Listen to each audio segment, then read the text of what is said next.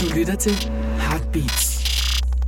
Det her er Rockhistorier med Claus Lyngård og Henrik Kvejts.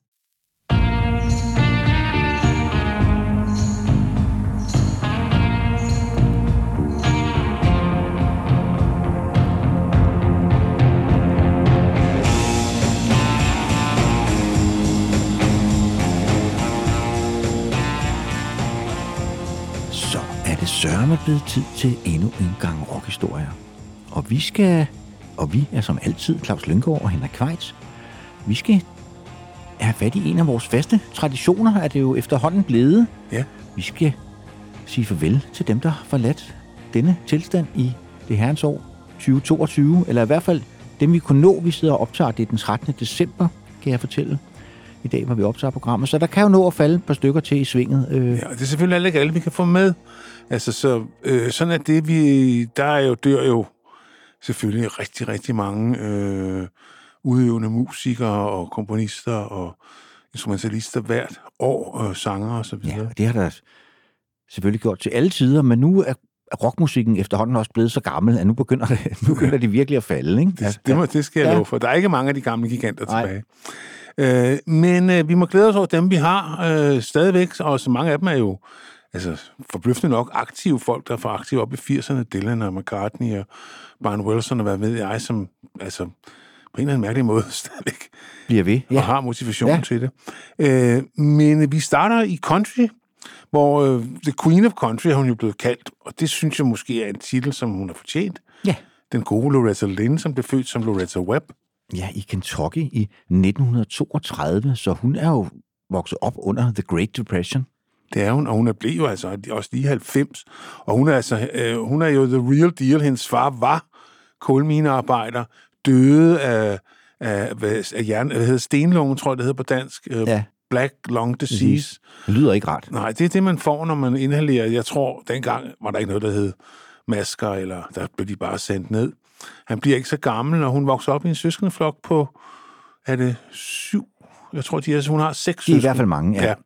Ja, ja, hendes øh, yngste søster har vi jo spillet for nylig, Crystal Gale, i en duet med Tom Waits. Øh, men Ja, og vi har også spillet Loretta Lynn selv faktisk for nylig. Vi Ja. spillede hende i vores program nummer 200, og vi skulle spille dem, vi ikke havde spillet før. Og det var ja. en eller anden grund, har vi snedet os udenom Loretta Lynn, selvom vi begge to holder meget af hende. ja, og hun Ja. var jo en... Once on the Way, som handler Ja. om at få endnu en unge. Ja, Ja, ja. hvad hun jo også kender til, fordi at før hun overhovedet slog igennem, der var hun jo gift og havde, jeg tror, fire eller fem børn øh, med en mand, som blev kendt som Mooney, som jo var rimelig alkoholiseret, og ham har hun jo brugt i, i mange af sine sange. Hun har jo skrevet meget tæt på det liv, som den hvide arbejderklasse lever i de amerikanske sydstater. Det ja har og hun jo- meget ofte ud for set fra en, fra en kvindes synspunkt, så hun, altså man kan med god rette kalde hende en ret tidlig feminist. selvom hun ikke selv bryder sig om udtryk, ja. Så har hun i mange af sine sange øh, givet udtryk for uretfærdigheden omkring, øh, eller den forskel, der er på, hvad mænd gør, og slipper afsted med, hvad kvinder må og ikke må. Det ja. har hun ligesom Dolly Parton. Don't, don't come home and drinking with, with loving on your mind. Ja. Nej.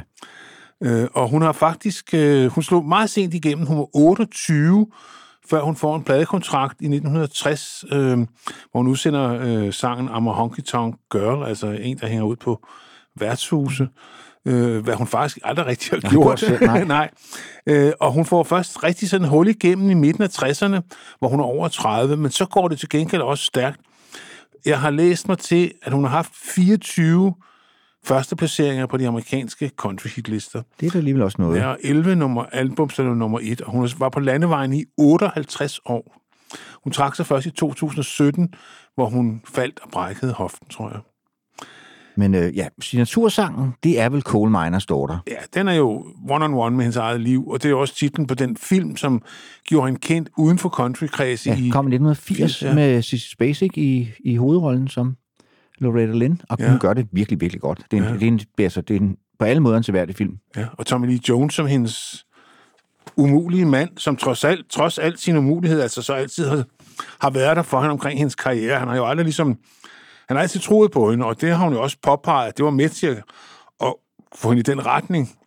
Han har bare, som så mange alkoholikere, selvfølgelig været fuldstændig upålidelig på alle mulige andre områder. Øh, men Coal Miners Daughter Det er jo en sang om at vokse op der i Kentucky, øh, tæt på kulminen, og hendes far jo forsvandt hver dag ned i det sorte hul. Og mange søskende, og ja, pengene kunne lige, der stod lige til. Ja. Jeg ved ikke, om det er som i Hun fik 60... jo også en revival øh, i det her årtusind, ja. fordi øh, hvad hedder det, Jack White producerede øh, en rigtig fin plade med hende, Vanilla Rose, i 2004. som faktisk er et, et, et lille mesterværk. Ja. Ellers, så, hvis man virkelig skal ud og finde en god Loretta Lynn-plade, så laver hun en i 1979, der bare hedder Loretta Lynn, som kom på Elektra. Hun kom jo rigtig, rigtig mange år på øh, MCA, tror jeg det var. Øh, men øh, hun skifter så pladselskab der. Det er også et lille mesterværk, kan jeg sige, for den har jeg selv stående. Ja. Så men der er jo altså sådan, jeg tror, der er en små 40-50 LP'er at vælge imellem. Så der er lidt at gå i gang med. Ja, plus at hun jo også lavet en lang række duetter med Conway Twitty, hvor at folk, det er sådan nogle, hvor folk hører den, gør de det, eller gør de det ikke? Sådan nogle duetter. Ja, Men efter sine gjorde de det altså ikke. Men de var gode til at få det til at lyde sådan. yes. Skal Men vi? øh, lad os kaste os ud i Coal Miners Daughter, som kom som single i 1970, produceret af Owen Bradley, der jo også er en legende inden for countrymusikken. As well. Ja. Ja. En af de store drenge. Ja. Coleman står der, 1970.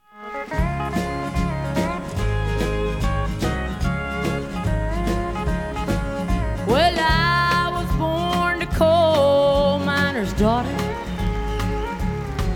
in a cabin on a hill in Butcher Hollow. We were poor, but we had love. That's the one thing that Daddy made sure of. He shoveled coal to make a poor man's dollar. Well, I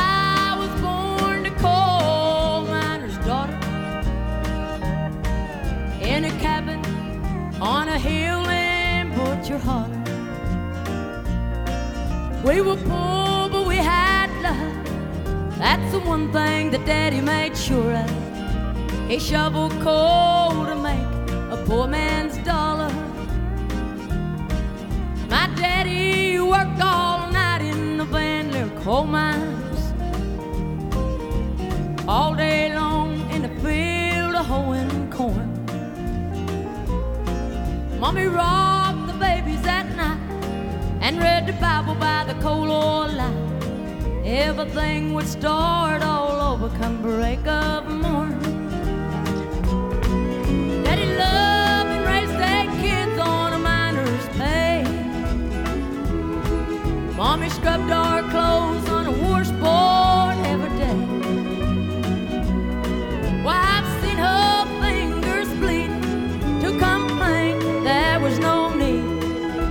Smile at Mommy's understanding way. In the summertime, we didn't have shoes to wear. But in the wintertime, we'd all get a brand new pair. From a mail order catalog, money made from selling a hog. Daddy always managed to get the money somewhere.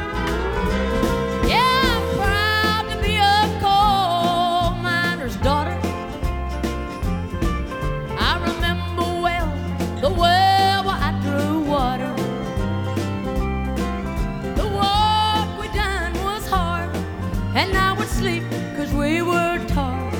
I never thought of ever leaving but your Well,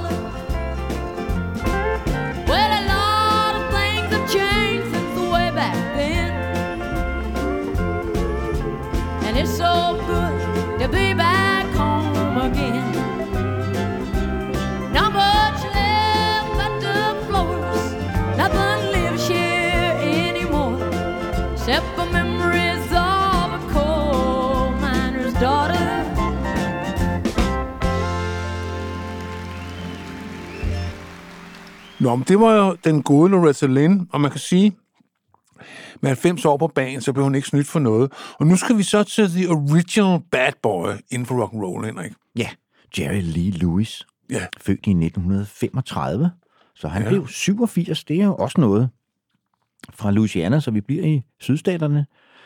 Debuterede tilbage i 1952, men øh, fik for alvor hul igennem, da han kom på Sun Records i 1956. ja. Og han blev jo en af de helt store navne på Sun Records, det var en fyr, der hed Sam Phillips i Memphis, der havde det pladselskab, og det var der Elvis fik sin start, Johnny Cash, Roy Orbison, øh, Carl Perkins. Han havde virkelig flere for talent, må ja. man sige. Øh, og han solgte jo Elvis for at få råd til at pleje nogle af de andre, og en af dem, der var virkelig trofast over for Sun Records, det var Jerry Lee Lewis. Jeg kan huske, at jeg lånte på biblioteket, du kan du det tyske selskab, der hedder Bearcat. Ja. De har det med at udgive hele lortet. Jeg, der lånte jeg da han en boks, den var så tung, som du ved, et ondt år, med alle hans Sun Records. Jeg tror, der var 300 øh, tracks. Det er alligevel også noget. Ja, og i alle mulige genrer. Man tror jo, fordi at han har kun, altså som så mange, han har de der 4-5 signatursange, uh, Whole Lot of Shaking Going On, uh, High School Confidential, Breathless, og det vi skal høre, Great Balls of Fire. Men han spiller, altså han spiller gospel, han spiller folk, han spiller showtunes, han spiller, jamen det er, han er en, faktisk en ret alsidig kunstner, øh, når ja. man går ind og lytter til Som værket. er rigtig stor det her i 50'erne, men jo også falder ret hurtigt for tænderne, fordi i 1958, så er han på turné i England, og så finder pressen så ud af, at den der Myra. pige, han, øh, han, øh, han, han følges med, det er faktisk hans, både hans kone og hans 13-årige kusine. Ja. Og det falder ikke i god jord. Altså man siger jo tit, det var andre tider dengang, men der var alligevel også en grænse. Ja. Også selv dengang. Så der Og- falder han i unåde, men altså bliver alligevel ved, og i indspiller i 1964 Live at the Star Club, som jo er en, en af de bedste liveplader, der findes. Det er det. Den er, helt, den er fuldstændig Ja, det, det vil jeg faktisk sige, hvis man kun skal have én Jerry Lewis-plade, så er det den, man skal gå Ja. efter. Man får alle hitsene, og man får dem i nogle forrygende versioner. Det gør man virkelig. Ja. Og han krydser så over faktisk også der i 60'erne til countrymusikken, og får en, en second wind, det bliver meget, meget populær. Øh, jeg har en single herhjemme med den sine titel, What Made Milwaukee Famous, Made a Loose Out of Me, og Milwaukee, det er der, hvor alle bryggerierne ligger. Så kan man jo selv øh, regne resten af ligningen ud. Ja, og hvis man og hvis man vil vide noget mere om Jerry Lewis, så er en af de bedste biografier, der nogensinde er skrevet, det er Nick Josh's Hellfire om Jerry Lewis. Ja. Den er altså underholdende. Jamen, altså, han er helt vild. ja. Altså, bare alt, alle de koner, der dør. Ja. Altså, altså, og han er besat, og han er også besat af, at han kommer i helvede. Der findes en meget berømt optagelse, hvor han har en lang rambling monolog med Sam ude hvor han jo snakker om, at han er fortabt. Ja. Altså, han skal i helvede. Så han kan jo lige så godt give den gas, og han tror på det. Ja, det kan godt være, at han har røget derhen. Det ved vi ikke noget Nej. om, men øh, hos os, der, der har han en høj stjerne. Ja. Og Og så sk- skiller han så øh, ud fra at mange af de tidlige rock'n'roller, hvor det er, at han er pianist og ikke guitarist. Øh, og det er han altså eftertrykkeligt. Han spiller super ham og Little Richard. De kunne konkurrere om, hvem der kunne behandle et klaver dårligst. ja, altså Øh. Little Richard spiller jo gerne med fødderne. Ja. Og, og der er en meget, meget, meget berømt historie om en turné, han er på. Med, sådan, det var de der package tours. Og der var Chuck Berry også på, og de var hele tiden op og skændes om, hvem der skulle gå på sidst. Det var det bedste at gå på sidst. Og Jerry lige, han var så umulig, så han fik lov, så han også fik Chuck Berry nok og sagde, det bliver, i aften går jeg på sidst. Så går øh, Jerry Lee Lewis på, og da han så er færdig, så hælder han øh, lighter, øh, sådan noget flydende lightergas ud over klaveret, og sætter ild til det, og så vender han sig om, så han siger, follow that motherfucker. så ja, ja, han var vildt bæret, det var han sgu virkelig. Øh, men vi skal høre et af hans største hit, før han, før han faldt, falder, hvad han faldt fra tænderne. Øh, Great Balls of Fire fra Som- 1957, skrevet af Otis Blackwell og Jack Hammer. Ja, og jo også titlen på den film, der blev lavet i 80'erne med Dennis Quaid, tror ja, jeg, som ham. Som, som ikke er rigtig. Nej, men vi så den jo alligevel. Ja, Ja, det den handler om en musiker. Ja. Men, Det er øh, rigtigt, men det er ikke en, man behøver at stå på DVD. Nej, men uh, Great Balls of Fire, mine damer og herrer. You shake my nerves and you rattle my brain. Too much love drives a man insane. You broke my will, but what a thrill. Goodness gracious, great balls of fire. I let you love what I thought it was funny. You came along and woo, now honey, I've changed my mind. This love is fine. Goodness gracious, great balls of fire. Kisses, baby. Mmm, feels good. Hold me, baby. Well, I want to love you like I love a should. You're fine, so kind. Tell this world that you're mine, mine, mine, mine. I chew my nails and then I twiddle my thumb. I'm real nervous, but it sure is fun. Come on, baby. It drives me crazy. And this girl, it's just great balls of fire.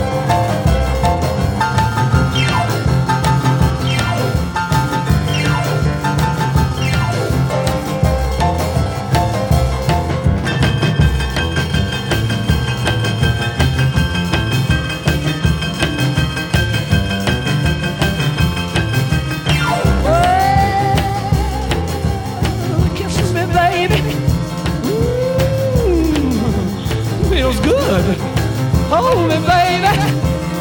Well, I want to love you like I love is should. You're fine, so kind.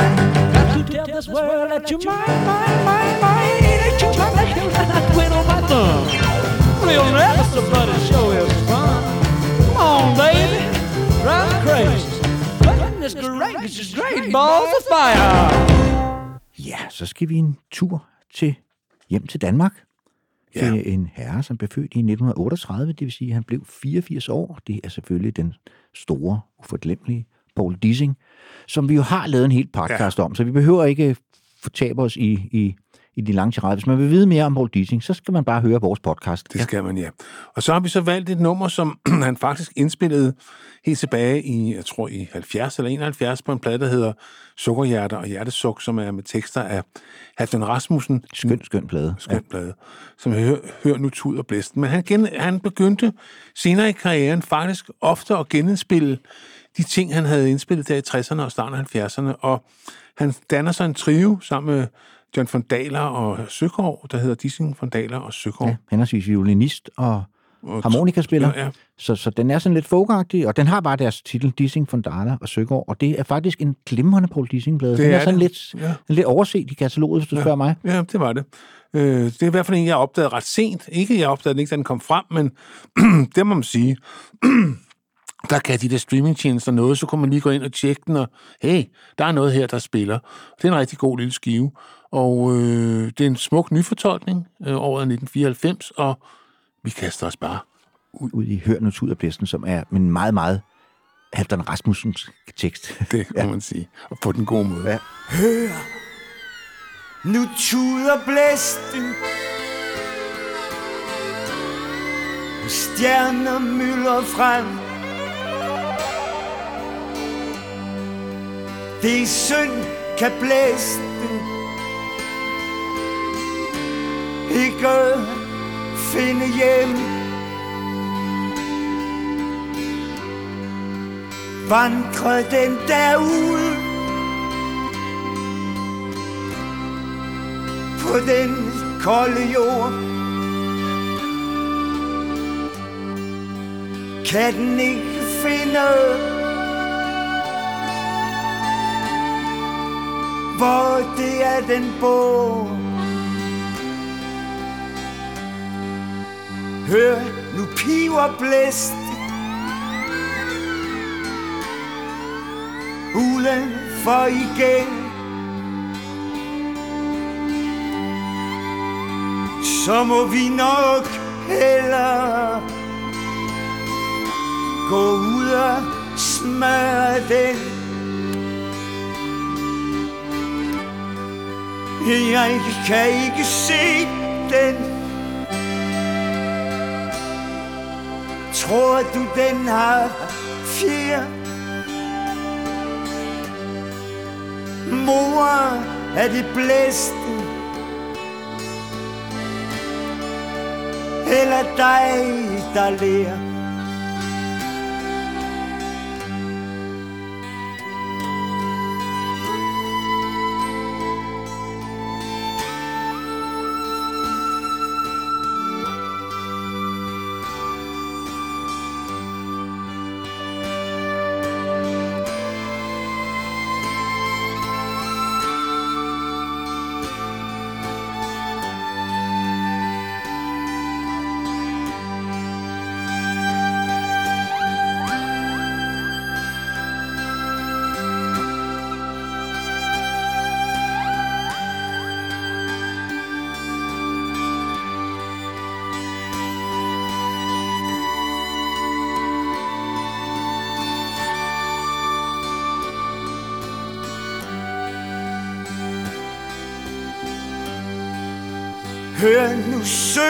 Synger blæsten. Alle børn godnat.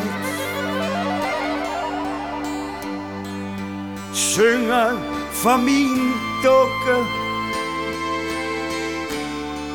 Og for den lille kat. Der skal hjem og sove hos sin far og mor. Nu er den nok fundet, hvor det er den bor.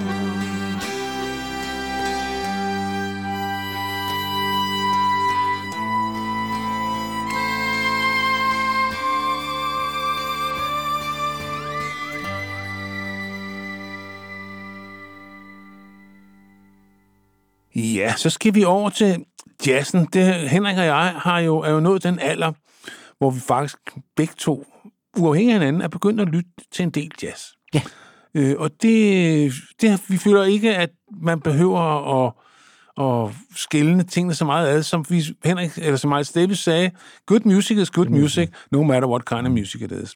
Og det er jo vores motto, og vi kan rigtig godt lide Pharoah Sanders, især den periode, hvor vi har hentet nummeret fra. Og han var jo saxofonist og havde spillet med John Coltrane, var med på en af et, et vildt album, der hedder Ascension, som også er godt at få gæster ud af døren med, øh, hvis det er med den på for Coltranes vilde periode. Men han går så ud og danner sine egne orkestre, og øh, udsender i 71 en plade, der hedder øh, Traveling. Eller... Astral Traveling. Astral Traveling. Og Eller øh, pladen er- hedder Tempi, faktisk. Ja, ja, pladen hedder Tempi. Det er opkaldt efter hans kone. Hvad Ja. hedder det? Men, Men, og han er jo, Pharoah Sanders er jo mest kendt inden for free jazzen, og så det, der hedder spiritual jazz. Og Ja. ja. det er den sidste, vi skal have et eksempel på her. Ja, og det synes jeg faktisk, han gør. Det kan godt gå hen og blive sådan lidt klæbrigt, det der spiritual jazz, synes jeg, indimellem sådan, ah. Men han rammer en fin balance øh, øh, mellem det sådan øh, et sfæriske og så øh, en, en sådan underspillet form for skønhed, som gør, at det er en plade, jeg i hvert fald godt kan finde på at sætte på en søvnig eftermiddag. Ja. Og han har så også lavet nogle plader, som, som godt kan, kan hvad hedder det? Lidt Ikke, mere- ikke nogen, man sætter på en søvnig eftermiddag, eller så vågner man. krasse, ja. ja. Det kan det, ikke? Som, hvad var det? Albert Ehler, en anden af de store øh, free jazz saxofonister, har jo sagt, at John Coltrane var faderen, Pharoah Sanders var sønnen, og jeg er heligånden. Ja. Men her er han altså i sit mere øh, afklarede hjørne, Astral Traveling. Ja, og så skal man også lige lægge mærke til øh, Lonnie Liston Spitt, som spiller Fender Rhodes her, og det er første gang, han nogensinde spiller Fender Rhodes. Okay.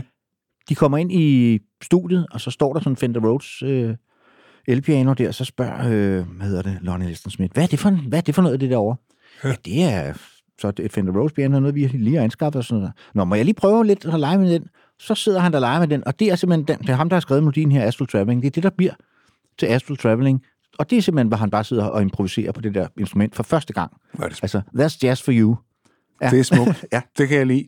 Øh, og han har faktisk lige han indspillet øh, et nummer med Iggy her for nylig. Ja. Øh, øh, en version af Donovan's Sunshine Superman, som øh, de lige gav en på hatten der. Øh, Ja. Spøjs version. ja, det må man sige. Ja. Det er faktisk Ja. nok det rette ord, spøjs. Ja. ja. Iggy har aldrig været bleg for det spøjse. Nej. Øh, Men så, øh, ja, Pharoah Sanders i selskab med Lonnie Liston Smith i ja, året er 1971, og vi skal en tur Astral Traveling.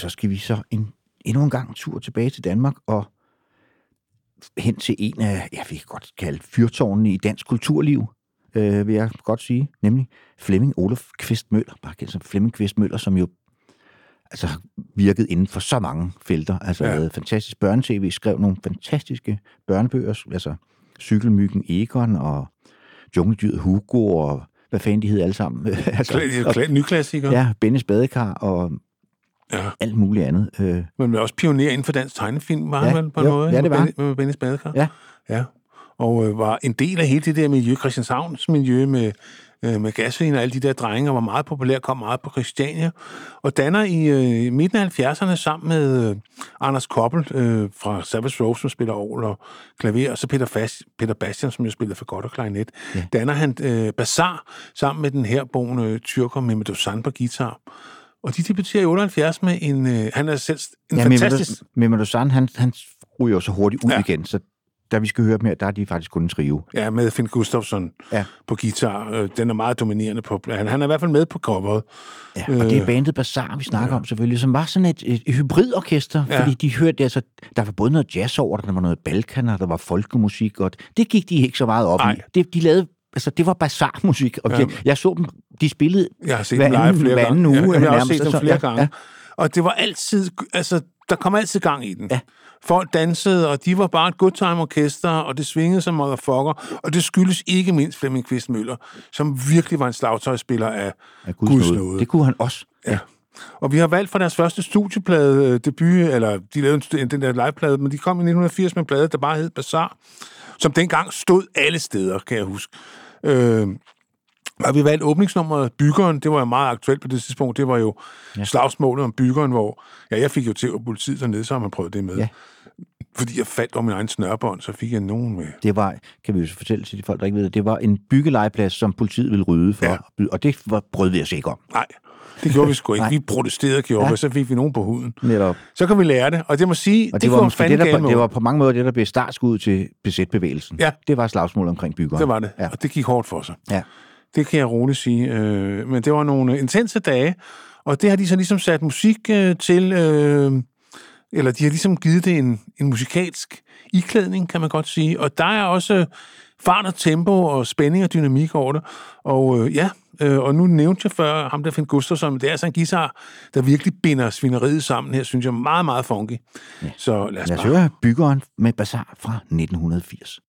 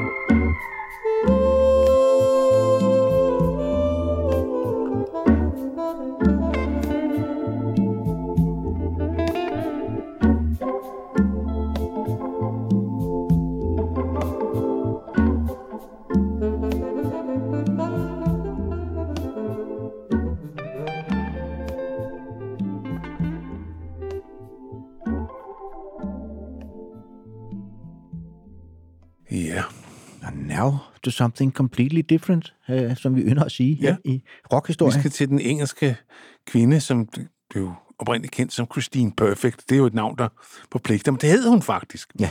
Altså, det var ikke noget, hun havde fundet på, og hun... Ja, hun kom fra orkestret Chicken Shack, Ja.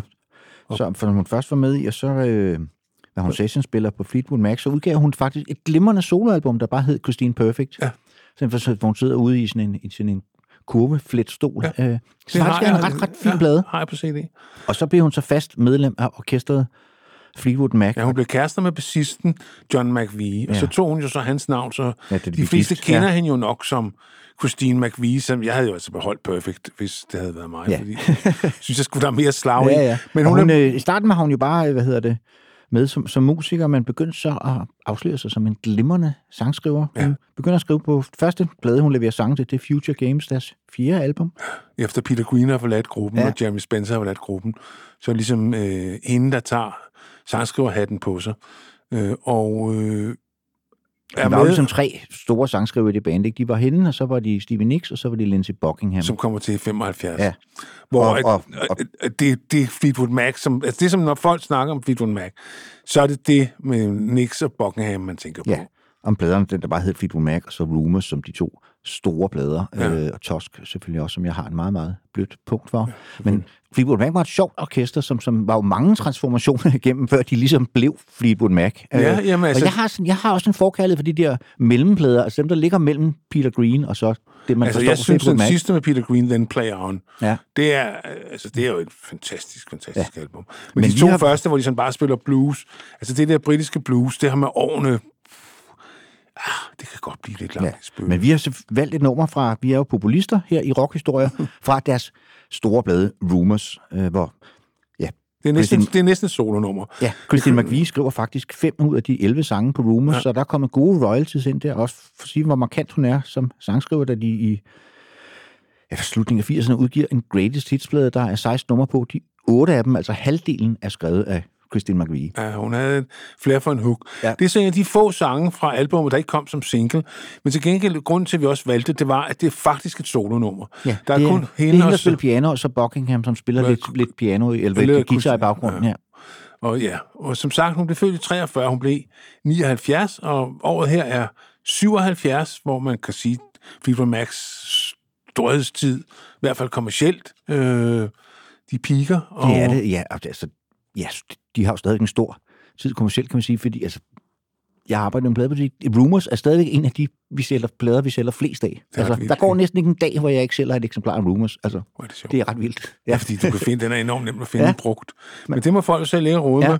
Hvis de vil give fuld pris Ja. ja. for en plade, som du kan få for 20 kroner. Men det er, altså en, vil jeg sige, en sådan en plade, der bør stå et hvert hjem med respekt for sig selv. Jamen, det tror jeg også, det gør efterhånden. Så her kommer ja. Songbird med Christine McVie under øh, Fleetwood Macs banner.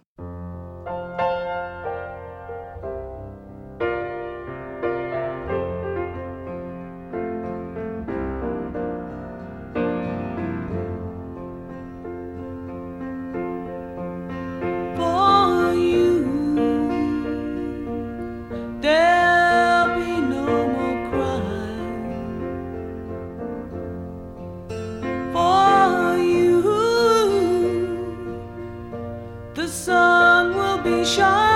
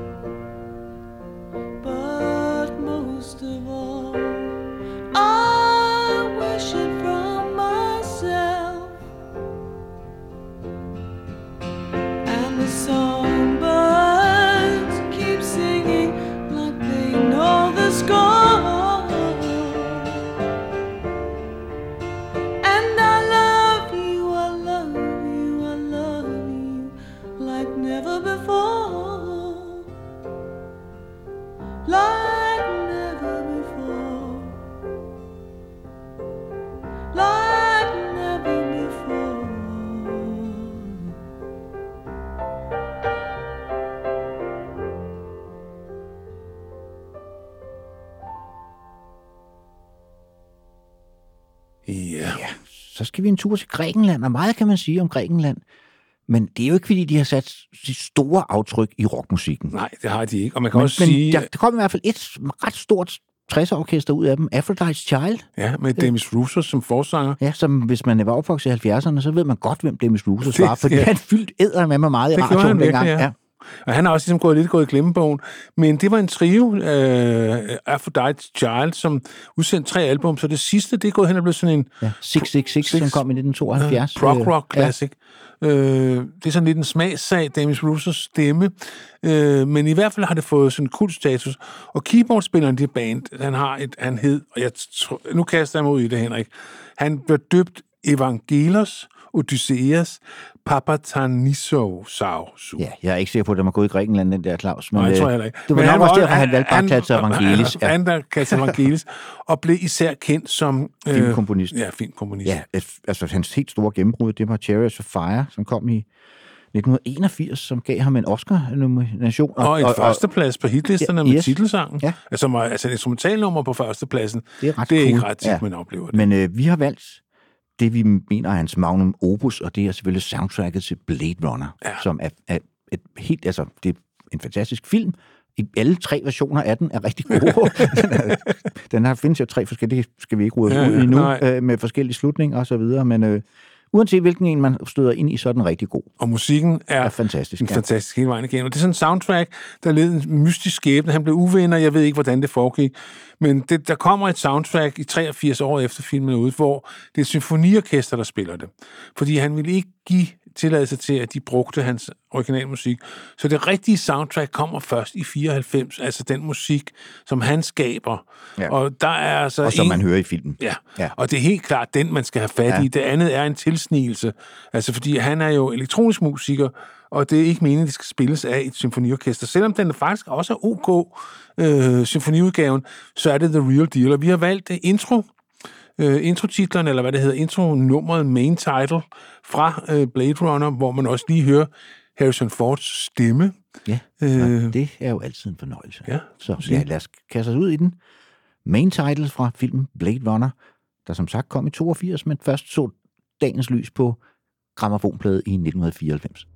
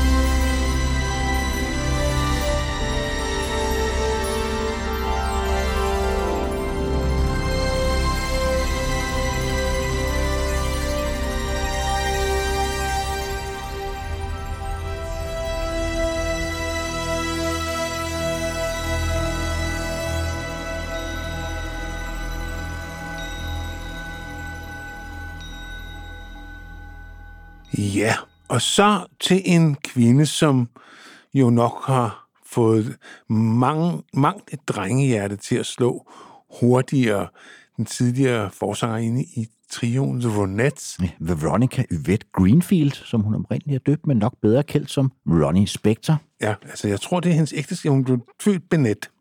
Veronica Bennett, men så bliver hun så kendt som Veronica, eller hun bliver kendt som Ronnie Spector, da hun øh, gifter sig med den notoriske, endnu en, altså bad boy, af den virkelig kedelige type, Ja, Phil Spector, som, produceren. som behandlede hende rigtig, rigtig, rigtig Ja. dårligt.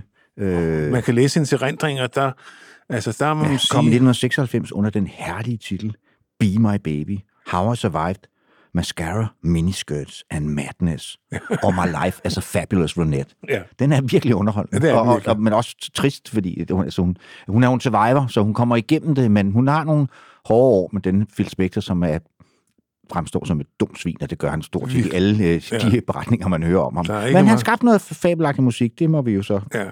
Og det var jo ham, der producerede Ronettes, og det var jo som klart Be My Baby, Baby I Love You, Walking in the Rain, Paradise, øh, hvad de, Breaking Up is Hard to Do, hvad de nu hed, alle de der øh, store hits, Ja, de og havde. det var jo en, en, et, en stribe hits, som sk- skabte skole. Ja. Og vi skal så høre et nummer, som skrevet af Billy Joel, som er hans forsøg på at lave et nummer i den stil. Ja, og det er produceret af Miami Steve, Stephen Sand fra øh, øh, Bruce Springsteens E Street Band, og han fik lykkedes ham så at få indforskrevet hele orkestret til denne her single, og det kan egentlig godt irritere, at de ikke blev et album. Fordi hun fik jo aldrig rigtig lavet det der soloalbum, som man ligesom forventede, hun havde i sig.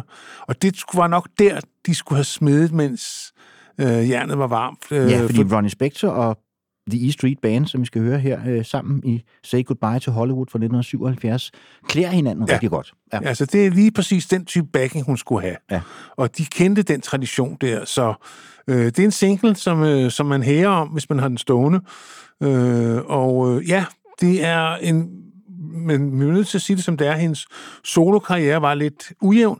Hun kom på Apple på et tidspunkt og indspillede et George Harrison-nummer, Try Some, Buy Some, som hun senere sagde, det var meget sjovt, men jeg forstod ikke rigtig teksten. Nej, men det er en glimrende version, hun laver. Øh. ja, Der er altså der er nogle gode singler derude. Det er der helt sikkert, ja. Gode solosingler, ja. Men det her, det er ligesom cremen, og jeg synes, vi skulle, vi har jo lavet et program om Phil Spector, vi har spillet en del Ronettes, så jeg synes, vi skulle høre hende på, egne, på egen boldgade her, med Say Goodbye to Hollywood, som jo så, om ikke andet, ligger på streamingtjenesterne, hvis ikke lige man kan Finde finde singlen derude, ja.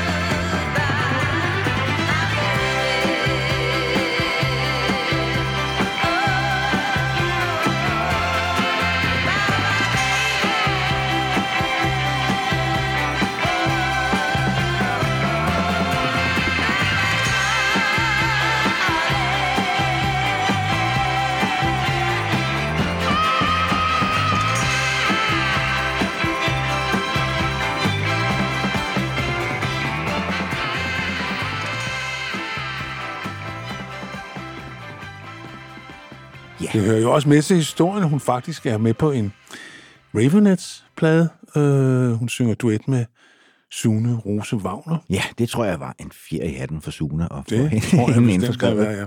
Så kom ikke her. Nej, kunne og man kunne også som høre her, altså det var meget E-Street-agtig lyd. Altså Ja. ja. de er jo også igen meget inspireret af Phil Spector-lyden, så der bliver ligesom betalt nogle, nogle, nogle noget credits noget tilbage gæld her. tilbage, Ja.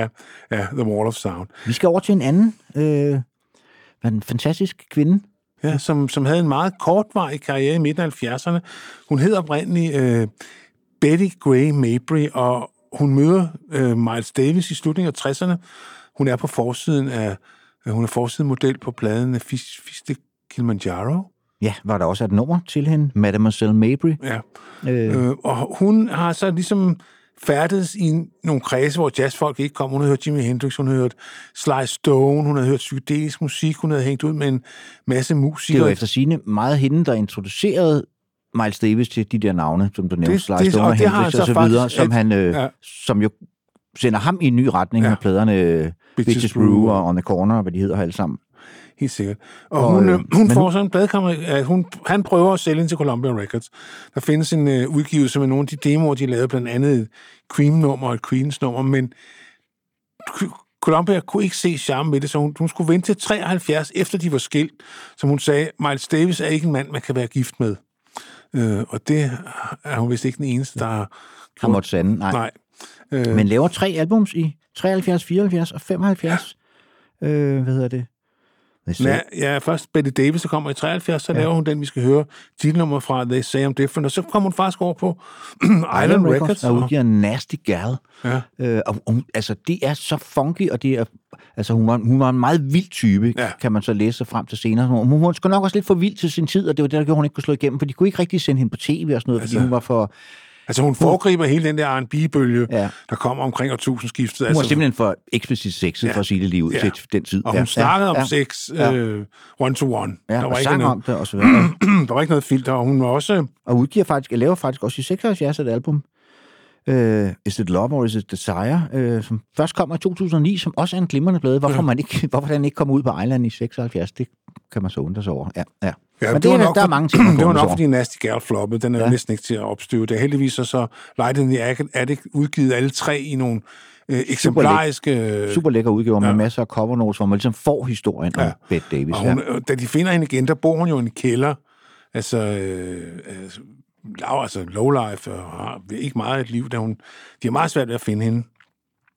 Øh, men der blev hun så boende selv, efter hun er blevet genopdaget, så det er altså måske noget, hun gerne har ville. Men øh, det her nummer her, den her plade her, det er Sam Different, altså jeg har lige talt efter, der er 19 musikere med. Altså, fire trommeslager, fire guitarister, fem korsanger og tre slagsagsspillere får ikke for lidt. Øh, men samtidig er der enormt meget luft. Altså, det kan godt være, at de har nok ikke spillet alle sammen på en Nej, gang. nej. nej. Øh, men folk har gerne vil spille med en, det er meget tydeligt. Og så svinger det som en motherfucker. Det er så meget beskidt Ja. funk, det her, så at man ikke kan blive andet end godt Ja. humør. Så, Så. lad os høre titelnummeret. They Say I'm Different fra 1974.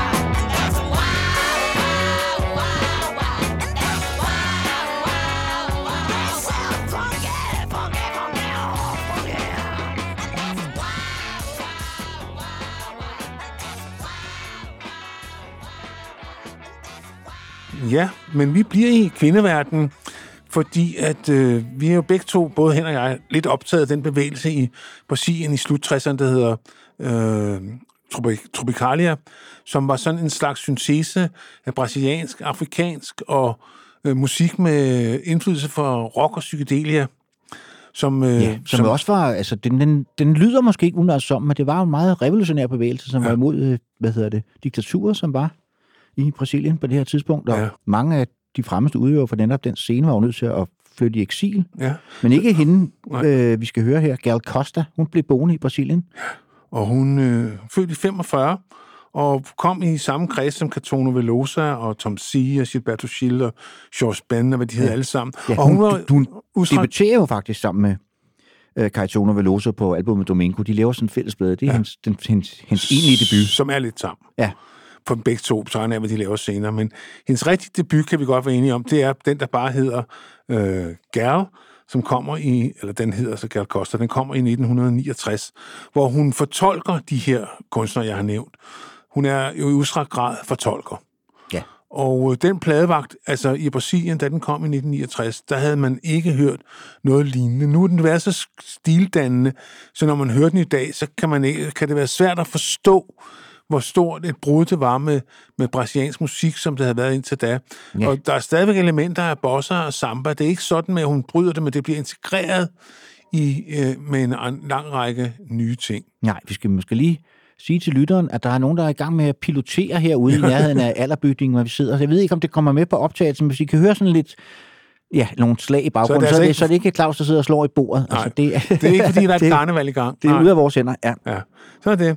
Men øh, med, ja. vi øh, skal høre nummeret Baby, skrevet af Catona Velosa, øh, fortolket af Gal Costa fra hendes gennembrudsplade, øh, Gal Costa fra 1969. Ja, hun blev så 77 år og var aktiv nærmest næsten til det sidste. Hendes ja. seneste album kom i 2021, Jamen, så det jeg er jo tror, ikke hun- så lang tid siden, Claus. Hun udsender et sted mellem 30 og 40 LP'er, så hun har ikke, hun har ikke været, hvad skal man sige, ligget på en ladeside. Nej. Det kan man ikke påstå. Og altså, bundniveau, jeg tror ikke, jeg har hørt alle 30-40 plader, men, men jeg har hørt rigtig mange af dem, og jeg har endnu ikke hørt en dårlig Gal Nej, Costa-plade. det, Claus. det har jeg jo heller ikke. Ja. Så klart, det er ikke en kunstner, man behøver det hele stående, Nej. men øh, en 5-6 stykker, det, Det er det skader vel. Ja. Det, øh, ja, så lad os høre Gal Costa med Baby fra 1969.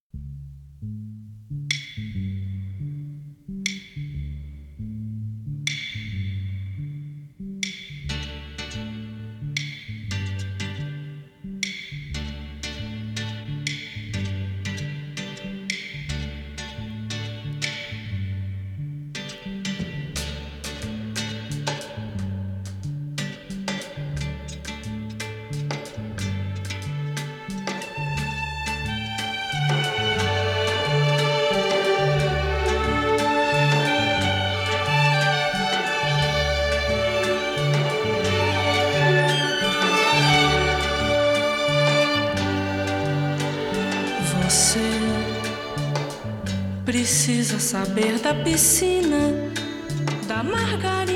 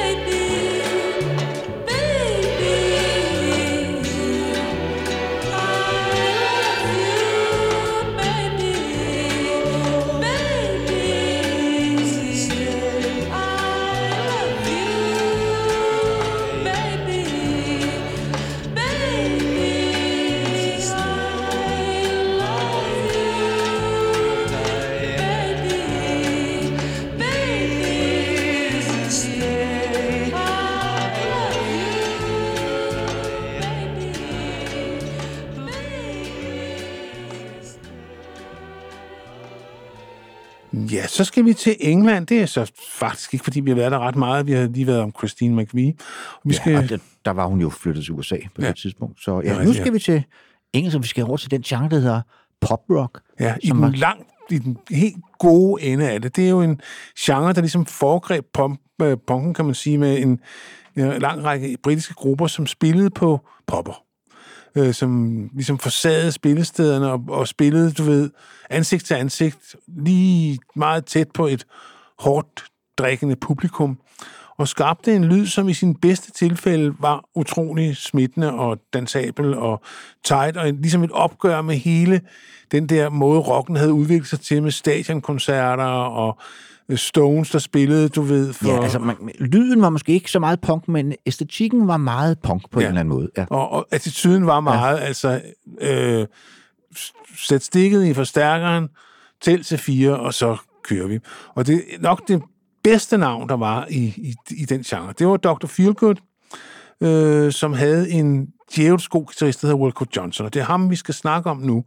Wilco, som kun var med i gruppen nogle ganske få år, men til gengæld ligesom skrev var med på de fire første plader, Ja, ja, ja. ja. Øh, og som også er absolut de bedste. Så ben senere blev han jo, hedder det, kom han jo med i Jan Duris Blockheads, ja. Ja. som vi jo også har et blødt punkt her, her i rockhistorie. lavede en plade med Roger Daltrey for ja. nogle år siden. Og så de fleste kender ham jo nok øh, som den stumme bødel i de to første sæsoner af Game of Thrones. Ja.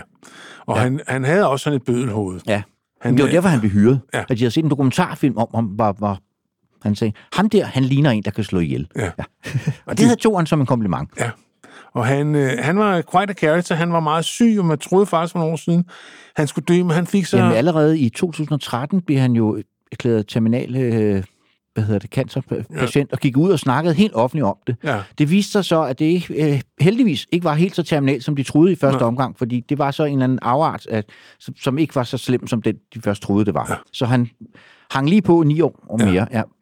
Og øh, noget i den tid rigtigt at mærke folkets kærlighed i England. Han, øh, den der plade, jeg nævnte med Roger Daltrey, var blandt andet et resultat af, øh, af, af den udmelding der, kan man sige. De lavede en sådan rigtig gammeldags britisk R&B-plade. ja, og mange altså, notabiliteter som Paul Weller og alle mulige andre gik også ud og fortalte, hvor meget Wilco Johnson havde betydet, Betydet for, ja. for, betydet for mig, at hans måde at spille guitar på. Han er også en fed, fed guitarist. han, han spiller uden pligter. Ja.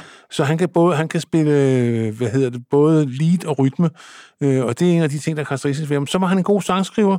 Gruppen debuterer, Dr. Figo debuterer i 1975 med en plade, der hedder Down by the Jetty, som var indspillet i mono. Ja, og det er, altså, det er nok den Dr. Feelgood-plade, man skal, man skal gå ud og skaffe sig. Og så den liveplade, der Stability. Ja. Hvis man har de to, så synes jeg, man er godt kørende. Senere Ja, den bliver blev, de... den blev jo faktisk nummer et på de engelske hitlister, ja. Det er ikke mange liveplader, der er det for. Nej, det var i 76. Den foregreb ja. ligesom det, der var på vej der. Ja. Men gruppen blev så først virkelig populær, efter Wilco gik ud og fik et stort hit, der hed Milk and, hvad hedder det, Milk and Sugar, hedder det der? Ja. ja. Men det er også lige meget, fordi der var jeg holdt op med at lytte til dem. Ja. Øh, men, Det er Wilco Johnson, det handler om her, som Og og blev nu- 75 år Ja. gammel, og det er trods alt også noget. og skrev, skrev nummeret Roxette her, som måske kan navn til den svenske duo, om det er der. Det kunne man godt forestille sig, Per Schester, han havde hørt. Han var i hvert fald en musikhistoriker, kan man Og ja, sige. nørd, han, ja, ja, er nørd, vel ikke? stadigvæk, Den har ja. i hvert fald ikke noget med Police Roxette at gøre. Nej, det, har, nej, det var Roxanne, ikke? Nej. Roxanne. Ja, nej, det er rigtigt, ja. ja. Ja. Men lad os høre Roxette, som kom som single i 1974, og efterfølgende blev inkluderet på debutalbummet Down by the Jetty, der kom i 75.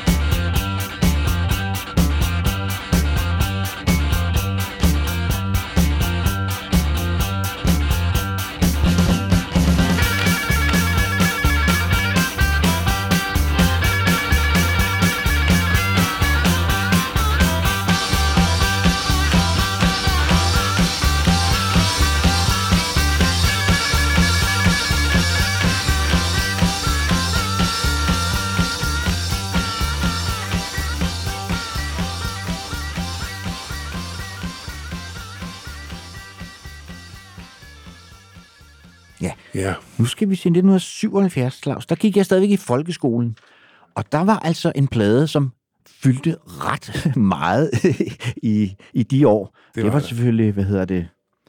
Bad Out of Hell. Bad Out of Hell med Meatloaf, som Ja. ja. han kaldte sig selv. Han, så- sådan så han også ud. Ja.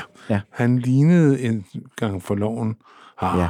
Marvin Lee, at Day var han, øh, hvad hedder det, døbt som, og jeg blev egentlig først mest kendt som, som musicalstjerne. Han var med i den oprindelige opsætning af Hair, og så ikke mindst Rocky Horror Picture Show, hvor han også er med i filmversionen.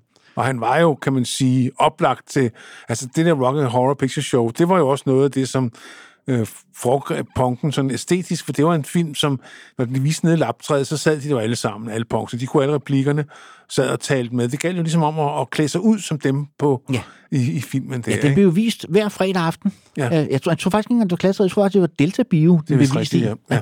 Jeg var der et par gange. Ja, det var sådan en Men hed, der, der var ikke så meget at lave dengang. Nej, men det var sådan en fast københavnerbegivenhed. Ja. Ja. Hver fredag aften, så viste de Rocky Horror Picture Show. Ja, så, det var så trist var det, da vi var Det var altid sjovt. Ja. Og det var sgu ret sjovt. Ja, det var det faktisk. Altså, den, jeg så, så den så på video nogle år, så den er... Den holder ikke Nej, rigtigt, holder nej. ikke rigtigt. Men øh, i 1977 kom albumet Bad Out of Hell, og det altså solgte i vognlæs. Jamen, det er helt vildt. Det lå, kan jeg fortælle dig, ni år i stræk på den amerikanske hitliste. Slå den, Claus. Ja.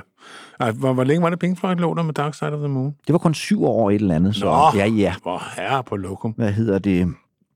Og der kom også to Bad Out of Hell-plader mere, Ja. men øh, dem kan man roligt springe over. Det er Ja. den første, som er den...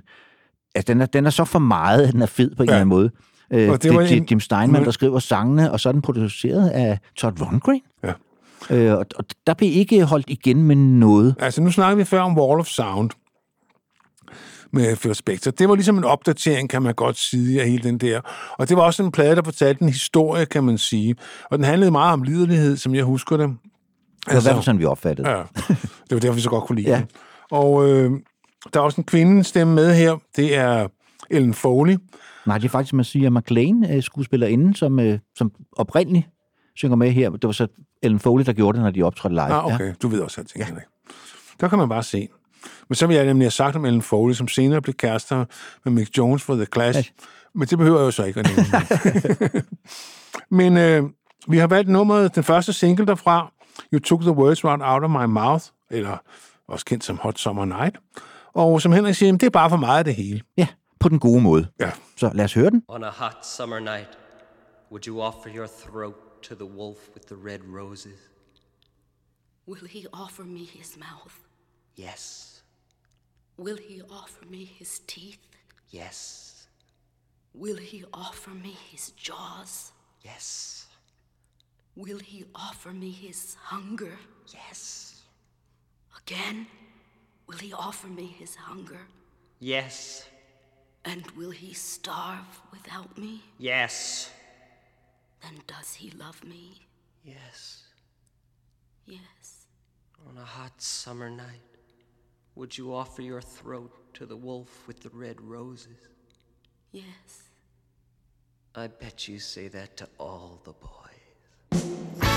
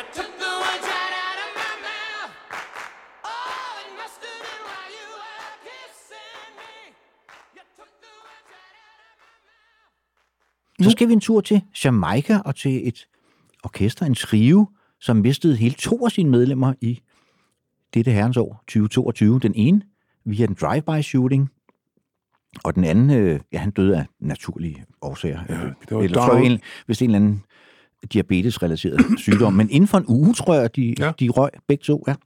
Det er trioen The Mighty Diamonds, og frontfiguren, det var Donald Tappy Shaw, som blev 66, før han blev offer for det, den der drive-by shooting. Og så Fitzroy Bonnie Simpson, som var født i 51, og han blev altså 71 år. Og øh, den kendteste Mighty Diamonds-plade, det er jo debutpladen Right Time fra 1976. Selvom de havde et stort hit i 80'erne med Pass the Coochie, som jo handler om at sende haspipen rundt. Det var et, et godt emne for en sang, som senere blev til Pass the Dodgy med Musical Youth, øh, som også som, synes faktisk var lidt skrækkeligt nummer. Øh, men altså, herregud. ja, men Right Time er en, en, en fed plade. En ja. gedin, øh, og faktisk øh, har Og som han- jo også fra, altså fra 76, så det er jo, vi er i reggaeens storhedstid. Ja, det er vi. The Roots Reggae, øh, da den virkelig kunne noget.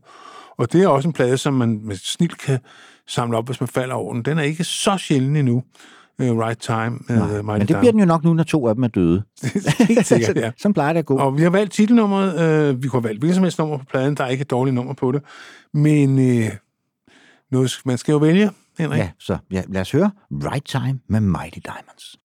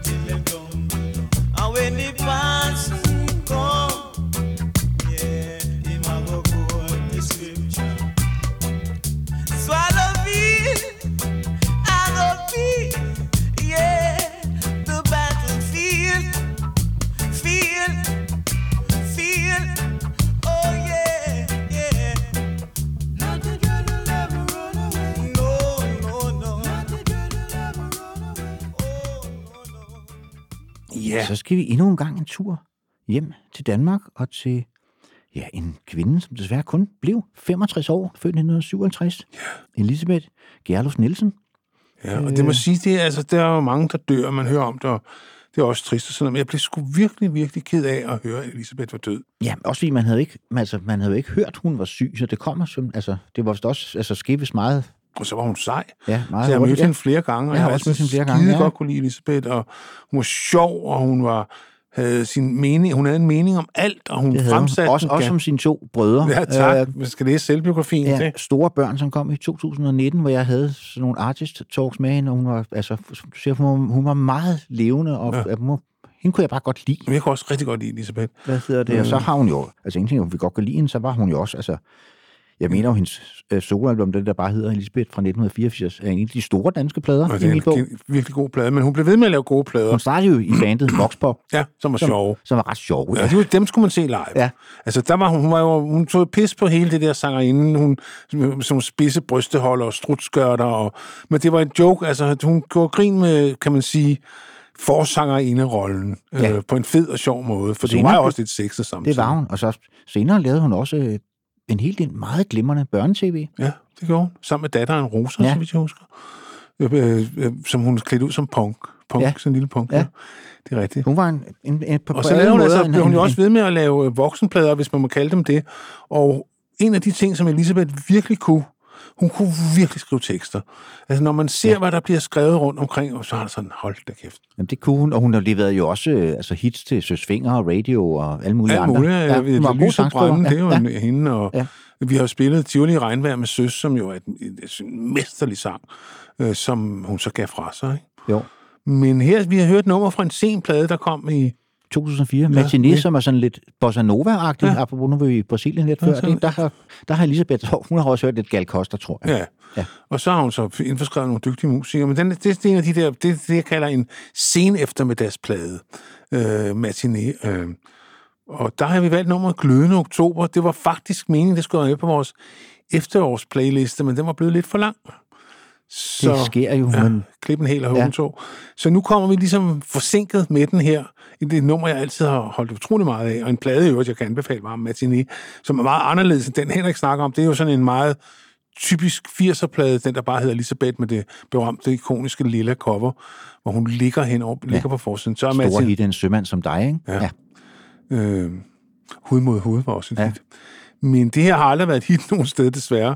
Hun var ligesom glædet ligesom lidt Ja. ud øh, af, af billedet, selvom hun blev ved med at lave gode plader. Ja. Men i vores bog er det et hit. Ja. Elisabeth, hun var i det hele taget et hit. Det var hun sgu. Ja. Vi savner dig, Elisabeth. Ja. Øh, og nu hører vi din fremragende sang, Glødende Oktober. Oktober.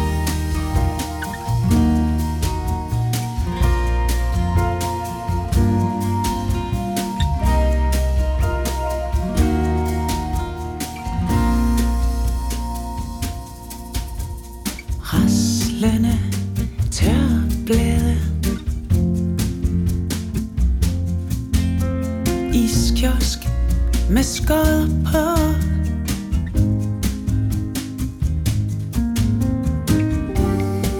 Gennem parken fuld af rusten lysegrøn. Blomstrende sommer, hvor vi lå. Slukket kastanje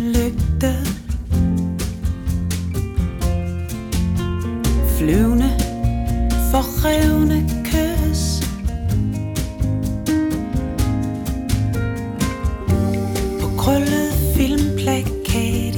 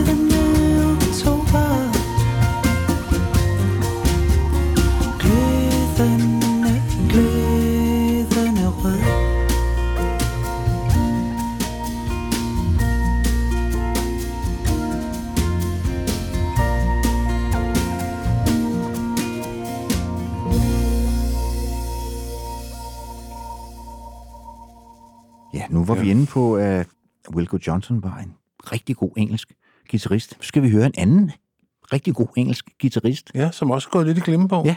Øh, Keith Keith Levine. Levine. Ja. Som var med til at starte The Clash i sin tid. Ja, men gik ud af bandet, inden de nåede at indspille ja. nogle plader. Jeg tror, der er et enkelt nummer, han har med til at skrive på debuten. Så det var ligesom det. Men han øh, var jo venner med øh, The Four Johns, det er John Lydon og øh, ja, ham, der blev til Jar Wobble og Sid Vicious. De havde alle sammen John. Øh, det var sådan en, en, nogle gutter, der alle sammen øh, der hang ud og hed det samme. Ja. Jeg tror alle sammen tog så, sådan nogle kunstnernavne, ikke? Jo, men han er, Keith Levine er først og fremmest kendt for sit helt enestående guitarspil på de første tre Public Image-plader. The First Issue, Metal Box og Flowers of Romance. Flowers of Romance har i øvrigt sit navn fra et helt tidligt punkband, som øh, Keith Levine var med til at starte, men som har heller aldrig noget at indspille noget. Nej, det er rigtigt. Og, Men øh, vi, vi har valgt debutsinglen Public Image, som, altså, jeg kan huske, at den kom, den kom også i sådan en ret fedt cover, som var lavet som sådan en avis, man kunne Ja. ja. folde ud og så Ja, videre. ja, jeg kan godt huske det. Men man havde jo slet ikke hørt, at John, altså, hvor, hvor hurtigt han bevægede sig i 1978. Det er kun året for inden, havde han lavet Sex Pistols, Ja. ja. uh, Nevermind the Bollocks. Der har han alligevel rykket sig rigtig meget her. Så jeg synes måske, at Public Image er et mere interessant band end Sex Pistols. Sex Ja, Pistols ja. var banebryd, men med rent musikalsk holder jeg faktisk nærmest mere af Public Image. Jamen, der er jeg fuldkommen på bølgelængde med det. Jeg hører aldrig Sex Pistols. Men jeg kan sagtens finde på at sætte en af de tre plader, du nævnte, på, øh, når jeg er i det hjørne. Ja. Øh, og, øh, jeg, men jeg var også helt vild. Men lige fra singlen kom der, der var vi sådan, at der sker noget der. Og, Det var det, og den der, der, den der metalbox kom, som jo også kom i sådan en metalbox. Det er sådan en, som man lavede gammeldags film, kom i sådan nogle Ja, ja, ja. Lå den nede i sådan tre maxi-singler, og det var pisse besværligt at få dem ud. Og sådan noget. Så, så var den er svær at finde i god stand, faktisk, Ja, fordi det den, det. den, man kom nærmest til at ødelægge pladerne, når man skulle, når man skulle høre dem. Men man skulle hælde dem ud. dem hørte vi rigtig, rigtig Det meget. hørte vi rigtig meget. Og der var, der var sådan noget, naboerne havde dem. Der var der Wobbles Bass.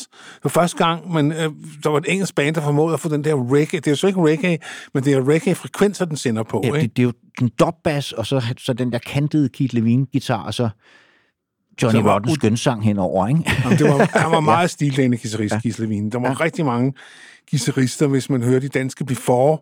Sådan en som Kasper Holm har helt klart lyttet til, ja. Ja. til Levine. Men øh, lad os høre øh, begyndelsen. Øh, på det hele. Public ja. Image, som kom som single i 1978.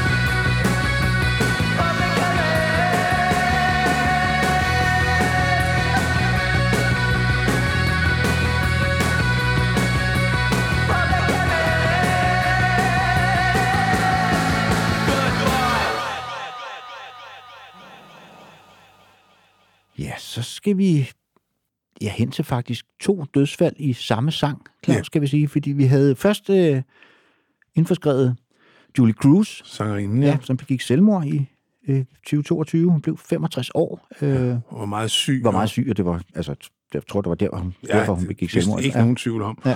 Hun blev også kun 65, ligesom, ligesom Elisabeth. Ja, hun havde levet en kronisk bindevævssygdom og depression øh, ja. Ja. oveni. Så Men hun, ja. hun blev jo kendt gennem øh, sin deltagelse i David Lynch-filmen øh, Blue Velvet, hvor hun synger sangen Mysteries of Love, Love. som jo faktisk egentlig skulle have været, det skulle have været uh, This Mortals Coils uh, Song to the Siren, de skulle have brugt, men de kunne ikke få rettighederne til den. Det var for dyrt, var, det de var for dyre at købe. dyrt, Så sagde David Lynch til sin komponist, Angelo Badalamenti, kan, kan du ikke skrive en sang, der lyder lidt sådan? Jo. Og det gjorde han så. Og det blev så til Mysteries of Loves, hvor det så var Julie Cruz, der lagde vokal til, og det var så et samarbejde, de blev så glade for, at de foldede det ud på ja, hele to albums faktisk. Ja, og så blev hun jo også meget berømt, for hun sang uh, temaet til tv-serien Twin Peaks, øh, som jo... Og det, som er meget specielt ved hende, det er, at hun synger meget eterisk, hun bliver syltet ind i effekter, og på mange måder tager ligesom arven fra Elizabeth Fraser og Cocteau Twins og fører den ind i sådan en amerikansk kontekst. Jo, og det viste sig så, fra det vi så begyndte at forberede det her på program, og så dør Angelo Banalmette. Badalamenti, ja, ja. i- i- Så Han bliver så 85 år, så Ja. det, det... Der er nok det ikke noget at klage over det, han har også stort set været med på alle, øh, leveret musik til stort set alle David Lynch's projekter siden Blue Velvet. Så de har nok været sådan åndsbeslægtede der. Der har været noget, øh, hvad skal man sige, blodbrødre på en eller anden Ja. mærkelig måde. Og hendes, hendes store hit, Julie Cruz, det var selvfølgelig det, der hedder Falling. Ja. Øh, men vi har valgt et andet nummer fra albummet, Floating Into the Night, hendes debutalbum, som er klart det bedste. Ja.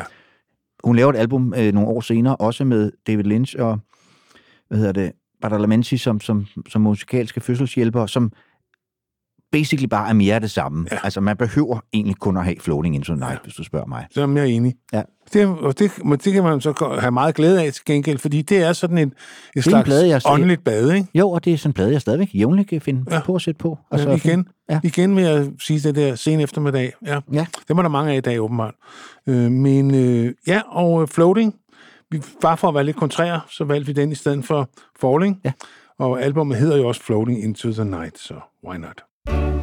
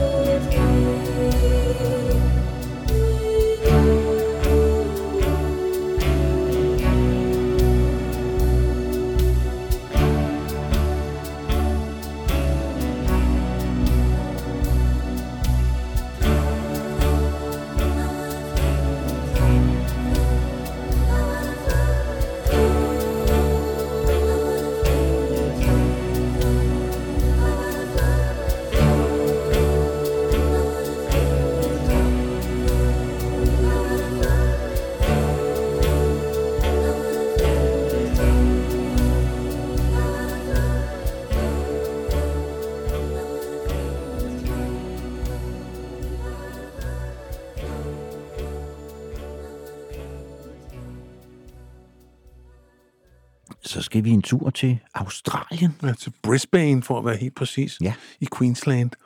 Og øh, der kom faktisk et, øh, et band, som formåede at udsende det, som mange regner for den første egentlige punk- punk-single. Ja, I'm Stranded, Så der de kom i selv- 1976. Fantastisk nummer, som ja. vi har spillet øh, Ja.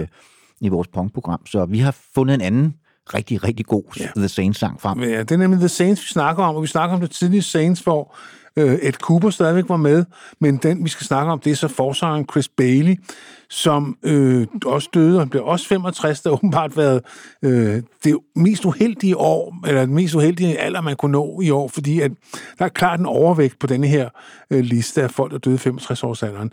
Men Chris Bailey, han var, en, øh, han var den første anti-attitude-sanger. Han havde så dårlig en holdning, så, øh, så selv altså folk, der var vilde med bandet, tænkte, altså, han optrådte gerne med ryggen til publikum, i det tøj, tøj han havde sovet i, og var det hele taget fuldkommen ligeglad med image. Og... Der var ikke meget rockstjerne over Nej, ham. det var der virkelig ikke. Han var faktisk egentlig født i, født i Kenya af irske forældre, øh, og boede de første år i Irland. Men Nå, øh, det, forklarer, det forklarer jo ja. meget. ja. ja. Tager til så til Australien der og danner det her band sammen med et Cooper og øh, en trommeslager, øh, som så øh, bliver til The Saints. De opkalder sig så efter helgenen. Øh, The Saints, som kørte som tv-serie på det tidspunkt. Ja, og den, den første plade, de laver, øh, hvor Plastic Arm Stranding kommer fra, er jo en, en, en punkplade. Ja.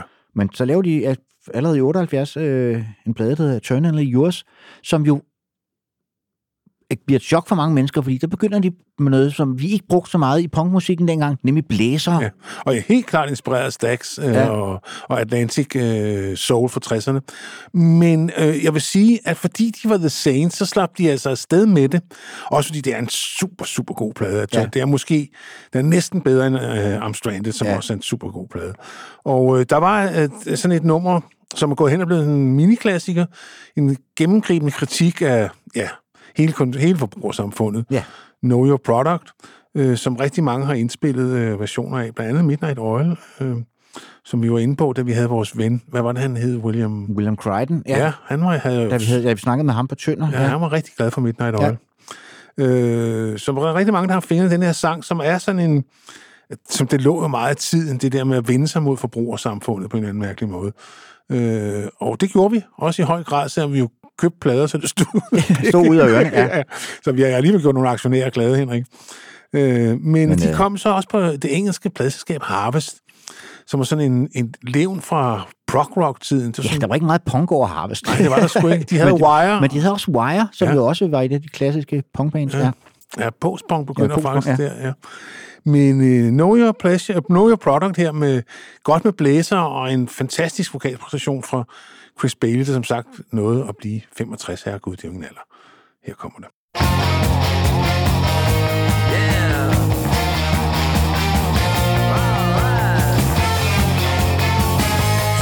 West Coast.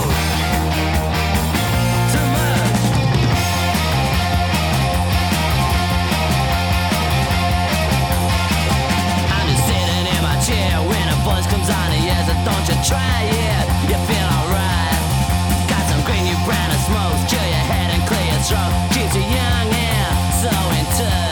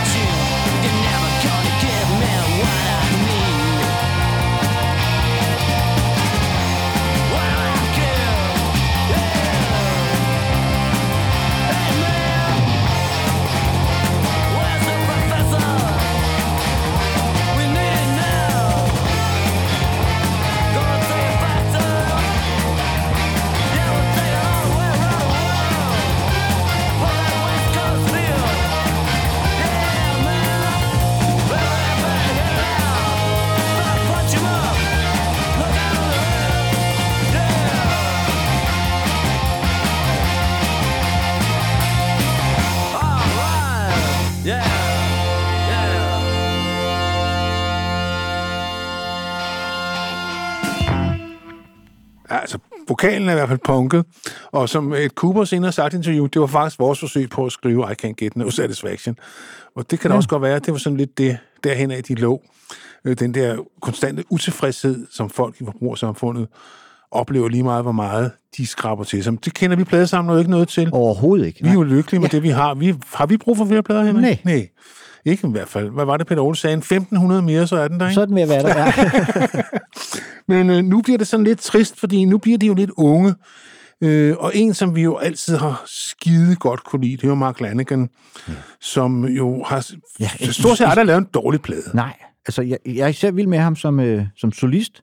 Jeg er så- helt sikker. Jeg var aldrig rigtig, jeg var aldrig rigtig Trees, Screaming right? Og jeg er heller, altså Queens of the Stone Age, har heller ikke altid været særlig vild med. Og, Nej, altså der er nogle gode numre Ja. øh, på Queens of Stone Age, men er, han med hele vejen igennem der? Nej, det er han ikke. Nej. Øh, og så er han også med i, i The Goddard Twins. Og de er faktisk ok. Ja. Det, dem, har jeg, dem har jeg en LP med. Men jeg, faktisk vil jeg nærmest sige, de Mark Lanigan-plader, jeg hører oftest og holder mest af, det er faktisk de tre øh, duetplader, han laver sammen med Isabel Campbell. Og de er fra- også fine, ja. De er, super, det er sådan deres forsøg på at lave sådan en Nancy og Lee. Øh, Ja. Og det laver de faktisk tre glimrende album ud af, hvor Ja, det så det faktisk er hende, der skriver sangene. Ja, hun kommer fra. Bella Sebastian, ja. Ja. Skotsk pige. Men øh, jeg kan rigtig godt lide den plade, der hedder Bubblegum, og den, der hedder Whiskey for the Holy Ghost. Øh, de første, sådan, de, hans, nogle af hans tidlige solo-ting, dem vender jeg gerne tilbage til. Så skrev han en, nogle af sine memoirer for nogle år siden, der hedder Sing Backwards and Weep, som jeg altså er, er der, altså, vi har ikke lagt fingrene imellem. Nej, det gør der ikke. Han har levet et meget, meget hårdt liv. Ja, øh, det må han man var sige. så clean det sidste årti, så vidt jeg kunne forstå. Så jeg ved ikke rigtig, hvad han, hvad han døde Ej, af. han kan blev kun godt være 57 slidt op. Altså, det liv, der han har levet, ja. altså... Ja, så havde han jo også, han- som han jo også har skrevet en bog om, han havde altså meget alvorlige tilfælde af covid-19, ja. øh, som også lige var ved at slå om ihjel. Men det kom han så igennem, og det gjorde han så åbenbart alligevel ikke helt. Der er noget, der hedder senfølger, ja. og det er jo først nu, vi er ved at rigtig opdage dem. Ja. Så ja, men altså, nu var det jo ligesom mig, der fik lov til at vælge. Så jeg valgte så et nummer fra, øh, øh, hvad hedder den, øh, Bubblegum, Bubblegum. som var, var på mange måder sådan en, det år, den kom, så var sådan en af de der plader, der bare blev spillet rigtig, rigtig ja, meget. 2004 snakker Ja. vi om her. Ja. Ja, gud fri mig vel. Det er alligevel, det er jo ikke så længe siden. Nej, men det, er det, jo ikke. faktisk Det er jo ikke. Det var Ja, forgårs. Ja. Øh, og jeg valgte nummeret 100 Days, øh, og Henrik har ikke, øh, han har ikke brokket sig, så jeg formoder også, du godt kan lide dem. Jeg kan rigtig godt lide det. Ja, ja. så without much further ado, så lad os høre den guddommelige Mark Lanigan og 100 Days fra 2004.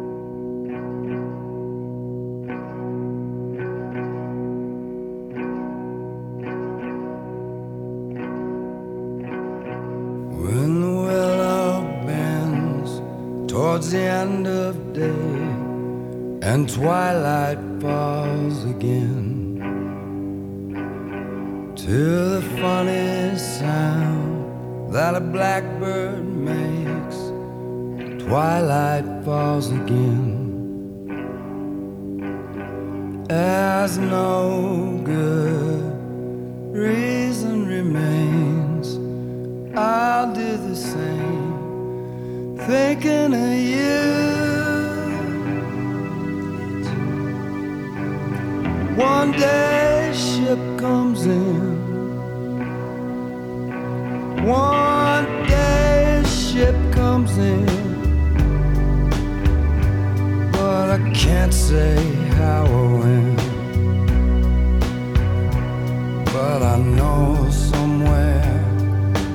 somewhere comes in every day. There is no morphine, I'm only sleeping. There is no crime to dreams like this. And if you could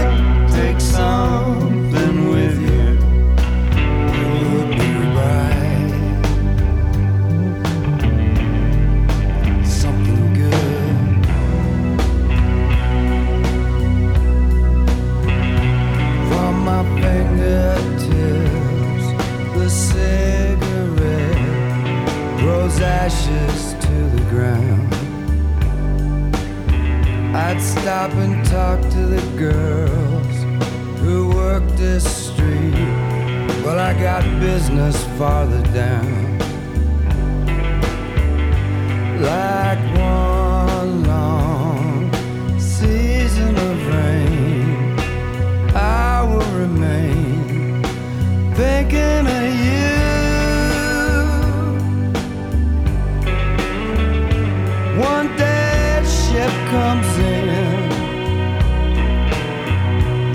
from far away. Ship comes in. One hundred days you wait for it,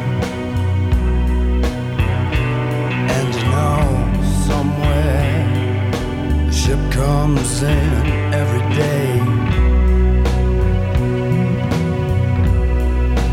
There is no morphine, I'm only sleeping.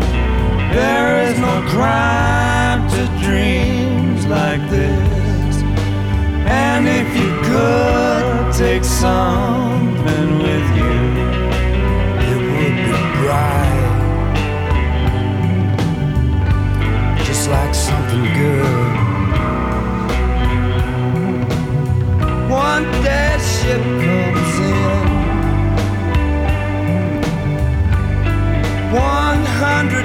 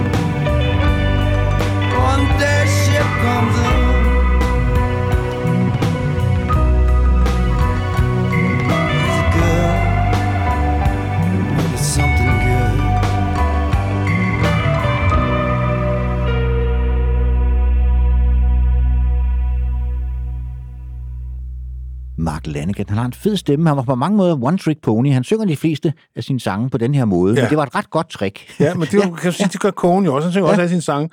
Altså, hvis man har en stemme, der ligesom kan noget, så ja, det er rigtigt. Det var heller ikke alle hans plader, der er uundværlige. Nej. Øh, men når han er god, er han jo super god. Og som du siger, der hvor han får det der kvindelige modspil, øh, Isabel Campbell, der, der det kommer han virkelig til sin ret, fordi hun er, hun er nærmest hans modsætning. Ja. Hun synger så renfærdigt og troskyldigt, så han kommer til at fremstå som øh, erfaringens stemme på en Ja. anden mærkelig måde. Skønheden er udyr. Ja, det kan man godt. Det er der Ja, lidt over ja. ja. Øh, Og det kan vi jo godt lide, det Claus. kan vi rigtig godt lide. Nu skal vi over til, ja, nu bliver det, begynder det at blive rigtig sørgeligt. Ja. Mimi Parker blev kun 54. Ja, hun øh, døde i af- 1967, så hun Ja, er ikke døde faktisk yngre end mig. Ja. Øh, Æggestokkræft, tror jeg, det var. Ja. Og øh, øh, fra bandet øh, Low, som kommer fra Duluth. Den lille by. Duluth. hvor Bob Dylan blev født. Ja. Og hvad hedder Bill Berry fra øh, R.E.M. stammer Ja. fra. Så den Øh. har sådan lidt rock and roll over den by Ja. der, som det er, hvis der er et hul i jorden. Og Ja. Dylans far og mor flytter jo også meget hurtigt til Hibbing.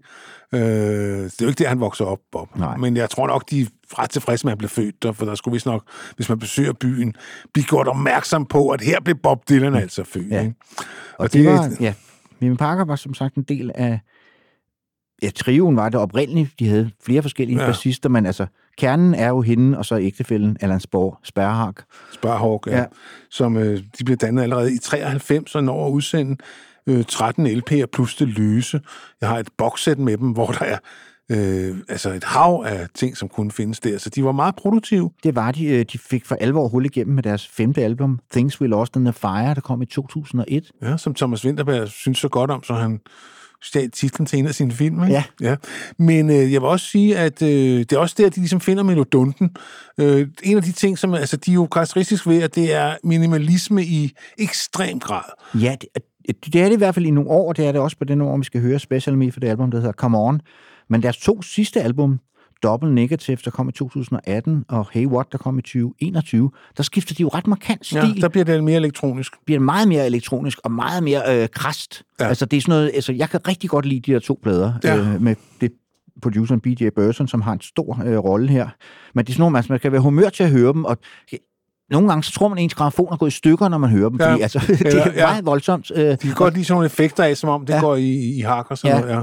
Det er rigtigt. Men det fungerer som ret godt modspil til, til ja. Ja. det der minimalist, som de arbejder med, og så har hun en, hun har en helt en virkelig fed, fed stemme. Og, så, og, de, og, de, og, og de har en fed... Altså, det er fedt, når de synger sammen, synes jeg. Ja. Deres stemmer øh, klinger helt utroligt godt sammen. Så var hun også tromsler af, af den der meget minimalistiske spole. Hun spillede enormt meget med Whiskers, og hun havde et meget lille trommesæt, øh, men fylder godt, øh, og altså, det, var, altså, det er blevet kaldt slowcore, men det havde de jo selv, det udtryk. Øh, Ja. Jeg synes egentlig, det, det gør meget godt. Altså, det var, Og så var de jo ret som sådan sådan lidt trivia, kan vi sige. De var jo mormoner også, Claus. Ja. ja. Og så var det også sådan, at øh, jeg kan vide, hvor mange flere koner, havde stak Stashed Away. Det var også sådan, at øh, de spillede meget lavt, og hvis så folk larmede, så skruede de ned. Ja, så kunne de lære det. jeg, har, jeg har set heldigvis haft fornøjelsen af at opleve dem live flere gange. De var Jeg kunne se dem en gang, men det var super fedt. Ja. Ja. Og der skulle man altså også holde sin kæft. Ja. Og det var sgu dejligt. Det var Jeg er fandme træt af, at folk snakker til koncerter. Ja. Øh, men det må de jo selv ikke have råd med. Betale 800 kroner for en billet for at drøfte, hvad der skete på kontoret i forgårs. Ja, det giver, Nej, jeg har heller aldrig forstået det. nej, det giver sgu ikke mening. Nå, men det er altså, folk, der hader musik, skal jo også ud i byen en gang imellem. Ja. Vi skal høre Especially Me, en øh, sang fra et album, der hedder Come On, som af en eller anden årsag har jeg hørt det sindssygt meget. Jeg, det er ikke fordi, det er bedre end så mange Nogle af dem, Nej. men du kender godt sådan en... Nogle gange så, bliver så, så passer det bare Det- lige ind for, ja. hvor man er i livet Og på der det hørte jeg tidspunkt. bare- og der altså- var du åbenbart i 2011, Claus. Det var jeg. Ja. Ja. Altså, fordi det er den plade, jeg har hørt mest med dem. Ja. Det må jeg stå ved. Øh, Men den er også rigtig, rigtig god. Jeg har så Øh, ikke rigtig fået de der to, du snakker om. Dem må jeg nok lige få indhentet. De er rigtig, Ja. de er super fede. Ja, jeg er altså. lidt, der er Ja. jeg lidt... Øh, bare det, der hedder dobbelt negativ, så kan jeg allerede lide det. øh, men øh, ja, lad os høre et nummer her, som jeg i hvert fald med. Especially Me fra 2011.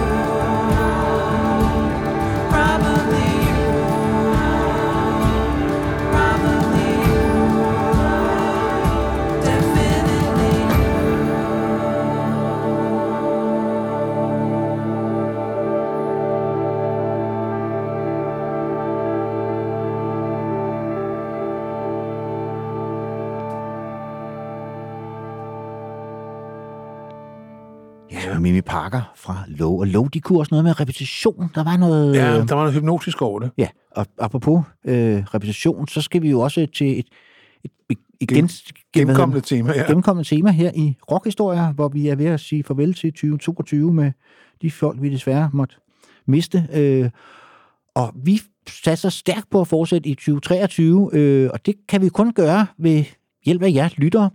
Det vil sige, hvis I støtter projektet, og vi siger selvfølgelig tak til de mange faste lyttere, vi har, der støtter det. Tak. Og vi kan sagtens bruge nogle flere. Og det gør man ved at gå ind på heartbeats.dk, og så finder man rockhistorier, og så trykker man på den røde støtteknap, og så bliver man guidet igennem øh, til et beløb, man kan lægge op, hver gang vi læ- lægger en podcast op. Altså ikke hver gang du lytter, men hver gang vi lægger en ny podcast op, så bliver der trukket det beløb, du nu vælger, der skal trækkes. Øh, og det er der som sagt allerede en hel del, der gør. Det er vi glade for. Vi kan godt bruge nogle flere, da det her program jo er rent lytterfinansieret. No fucking sponsors, som man siger.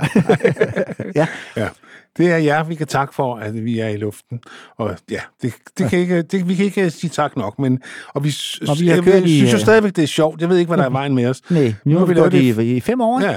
Ja, og vi vil tage meget gerne fem år mere bag, bag mikrofonerne. Og vi, Vi er vi jo kun lige- vi er kun lige startet, Ja, vi Vi er på ingen måde ved at løbe tør for emner. Nej. Men ja, vi skal til at slutte for denne gang, og ja. nu bliver det rigtig trist, Claus. Ja, det gør det, fordi at Hugo Henry blev jo kun 24 år, og øh, det kom nok som et chok for de fleste af os, at, at han var død. Altså, øh, vi, vi vidste jo alle sammen godt, at han kæmpede med forskellige issues, og det er der jo mange af os, der gør, øh, kan man sige, og kommer igennem det. Ja.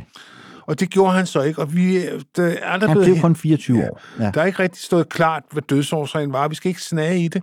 Vi sender selvfølgelig vores dybeste medfølelse til familie og venner, øh, fordi at ingen skal dø, når de er 24, og ingen skal overleve deres børn. Sådan er det bare, og det sker jo desværre. Livet er jo på mange måder pissehårdt og uretfærdigt. Ja, og jeg, må, altså, jeg skal blankt indkomme, at Hugo Helmi var ikke en, en, en kunstner, jeg lyttede meget til, da han var i live. Altså, desværre så var det først, da han døde, jeg tænkte, at måske lige sætte mig ned og høre, hvad han, hvad han egentlig var. Han, han var faktisk slet ikke uden evner. Nej, det var han ikke. Jeg kendte ham primært fra radioen, Ja. Og jeg tænkte som regel, når jeg hørte noget, tænkte, det er sgu da gedin popmusik, det Ja. der. Og vi har vandt en sang, som, der hedder Champagne Problems, som var den første, jeg kom til at tænke på, da jeg fik at vide, at han var død, fordi jeg synes, øh, det var sjovt. Altså, jeg synes, det var sjovt fundet på, men det er jo også, alvor, det er jo også alvorligt ment. Ja. Altså, øh, det er jo det der med, at øh, selvom man, er, man måske er født i, hvad nogen vil betragte som privilegerede omstændigheder osv., det er jo ikke ens betydende med lykke og, og, og, og hvad skal man sige, stabilitet og Nej. indre ro. Så, Men jeg, et, under omstændigheder et liv og et talent, som slet ikke nåede at folde sig nok ud. Så øh, ja. Ja. med disse ord vil vi sige tak for 2022. Og, og godt nytår til alle sammen. Yes. Champagne Problems med Hugo Helmi, og nummeret udkom i 2020. I wanna have champagne problems.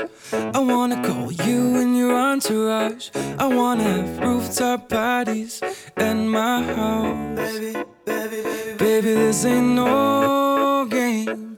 Tell me you love me. I hope that you want me. Cause I still believe that you could be my rock and roll. She don't care about the bills and the price tag, no. Care about the cars and the fast life, go. Only want the stars to align right now. Wishing, yeah, I'm wishing you were mine right now. Don't you feel it bubbling? I feel it too, yeah. Don't need another one when I got you. You're dancing with another man, and it's cool. Cause I'm used to being number two. I guess that I forgot to tell you that I can't get you out of my mind. Your love has got me blind. I wanna have champagne problems. I wanna call you and your entourage. I wanna have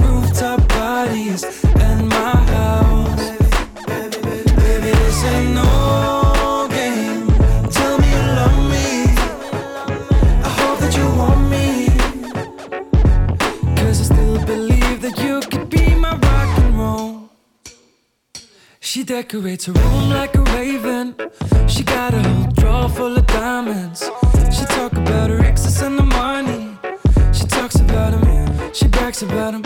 She rants about him on and on and on and on and on. She always get her drinks for free. Never ever think of me. I guess that I forgot to tell you that I can't get you out of my mind. Your love has got me blind. I wanna have champagne problems. I wanna call you and your entourage. I wanna have rooftop parties at my house. Baby, this ain't no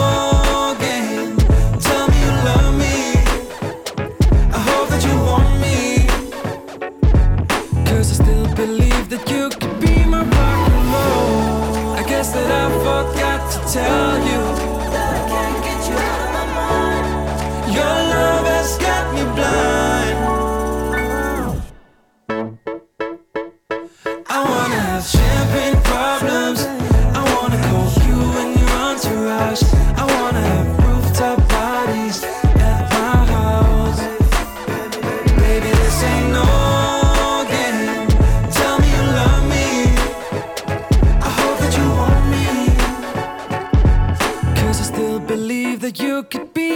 rock and roll.